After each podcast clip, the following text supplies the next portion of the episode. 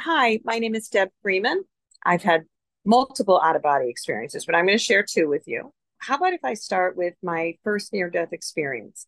I was eight years old, approximately. I was almost eight years old. I was, I had gone to swim lessons. And then, back then, we used to ride our bike. And it was in the seventies, so nobody really worried or paid attention. And the, very often, you just ride down to the, to the town rec center. So I, after swim lessons, you get to swim. So I was swimming and I didn't have a parent there with me. The lifeguards were there and the camp counselors for other camps. So as I was jumping off a, it was approximately, I'd say twelve inches thick. It was a foam flotation dock with that green, slippery, fake artificial turf. And then it was framed in wood. So I jumped off and all of a sudden I was under it and I thought, okay, this isn't good. This really isn't good. So I was underwater and I had always known very early on that I was never alone. So probably about since age four, I had always sensed a presence with me. So when I was under the dock, all I remember is the brown, murky water. And I didn't panic, but I thought, this isn't good. All of a sudden, I then, then it, I became very calm, very still. I felt a warmth around me. I had no burning. I had no choking. I was not coughing. I wasn't panicking, but I was underwater and it became very dark.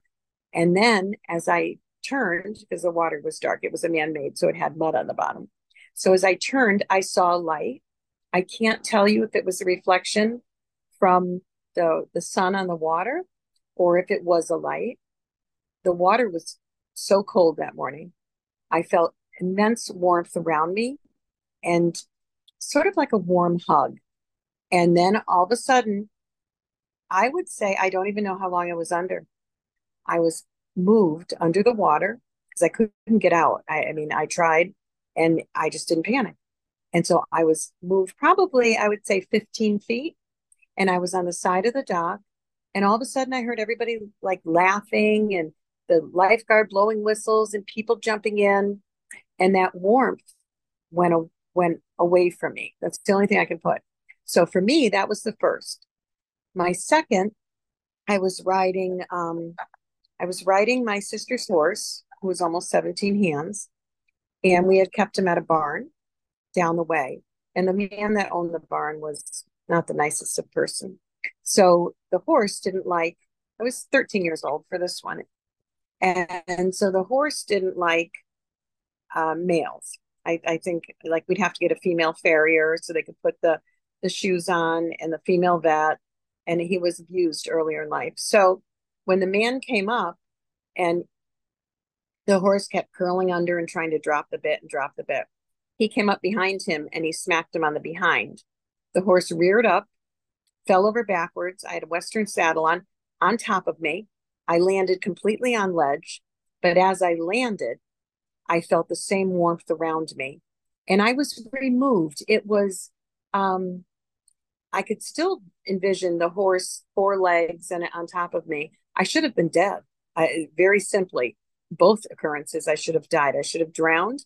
And this, I really should have died. I had no mark on me whatsoever. And I felt that security and the warmth around me. I did have a mark um, and a bruised pancreas from the saddle horn, but not a scratch on me. And for those two experiences for a young girl, eight and thirteen, it, it it's amazing. It's absolutely amazing. I've had two out of body experiences that I'll share. The first being, um, let me get this in order right. When I had surgery on my wrist, I, you know, they put you, it was day surgery. So they put me, um, they gave me an I V. They said, okay, Um, Missus Freeman, we're going to put you to sleep now. You're going to relax. And so they strap one arm down because they were doing surgery. I had ganglion cyst on my wrist. So they had put um, an I V in and they thought I was asleep. So I was asleep. I was under. And all of a sudden, I felt them shaving my left wrist. And I I sat straight up. And then I remember going above myself, looking at them, you know, putting, putting um, my head back down. I must've sat up And I was watching them and I said out loud, right wrist. And so as I watched them, and then I saw them put my arm down and take my other, my other wrist. And then they went to shave where they were supposed to do the surgery. And I was above myself. And then as I went back down, it was like blinking to sleep is all I can remember it. I, one minute I was up there and I could see myself saying right wrist. And then I was asleep. Um, when I woke up, they, it was really funny. The nurse said to me, "Oh, do you remember a dream?" And I said, "A dream?" I said, "You were shaving the wrong wrist." I said, I said right wrist. She said, "Oh, you remember your dream." And I'm thinking, it wasn't a dream. I watched you. So that was that was one of my out-of-body experiences. My next out-of-body experience was um, I was giving birth to twins, and you know they take you into the operating room, but they didn't have time. I went into labor quickly. My husband was behind me, so he had his arms sort of if he was behind me holding me, so my elbows area, but he, he was holding me by my back on both sides and my elbows. And he was holding the back of me and I was in excruciating pain. And I remember releasing and going above myself. I can still envision it now. I could see the top of my knees. I could see the doctor and I could see my husband, and he was crying because I was in excruciating pain. And I could feel, this is amazing.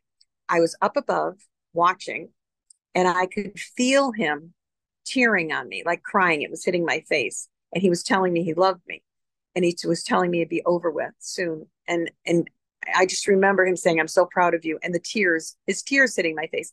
And then as the first baby was born, um, I came back, like it's, I went back to my body. Another time I was doing um, deep trance meditation. I'll give you one more about out of body experience.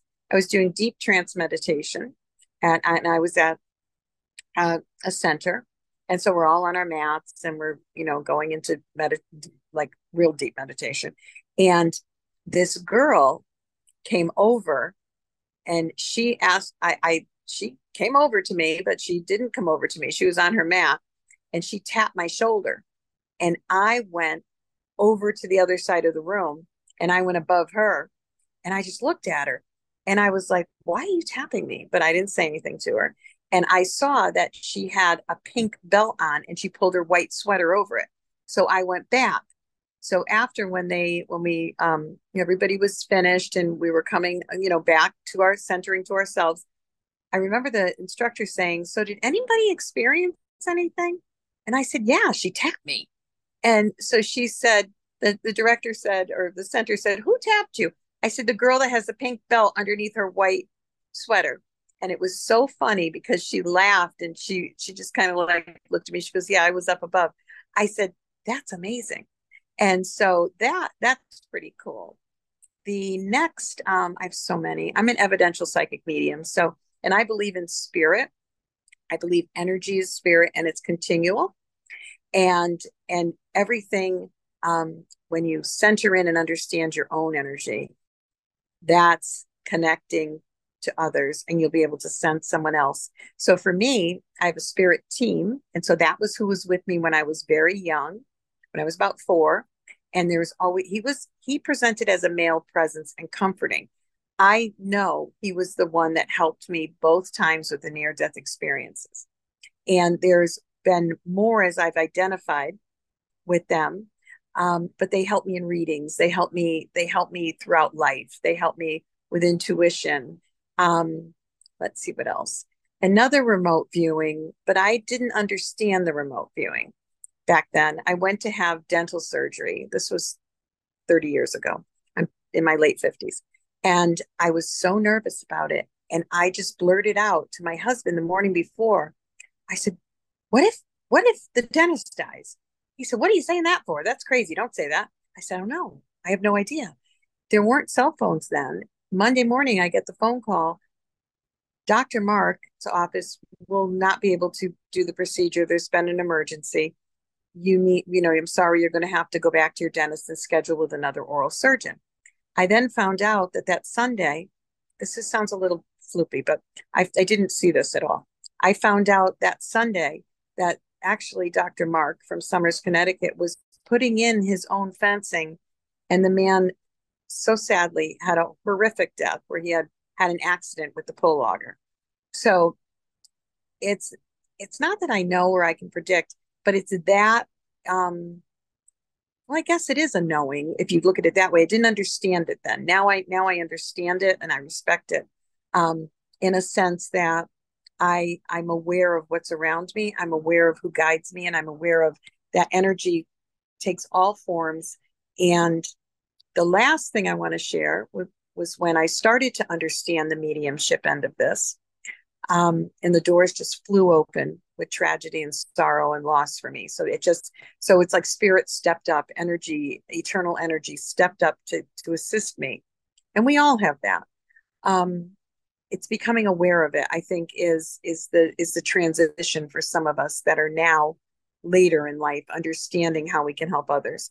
So I joined an online reading group by referral, and I didn't understand that she was also affiliated with the Arthur Findlay College in England, um, that she also was uh, situated in Europe, the administrator of this. So when you join those, you do free readings. And after a while, it's online. And so it's all energy. So that's what I'm getting at. You don't have to sit in front of somebody. You don't have to, um, you have to have permission. You have to have ethics, but you don't have to, you, you, it's, it's energy. So for us to humanly think that we control everything is kind of bonkers.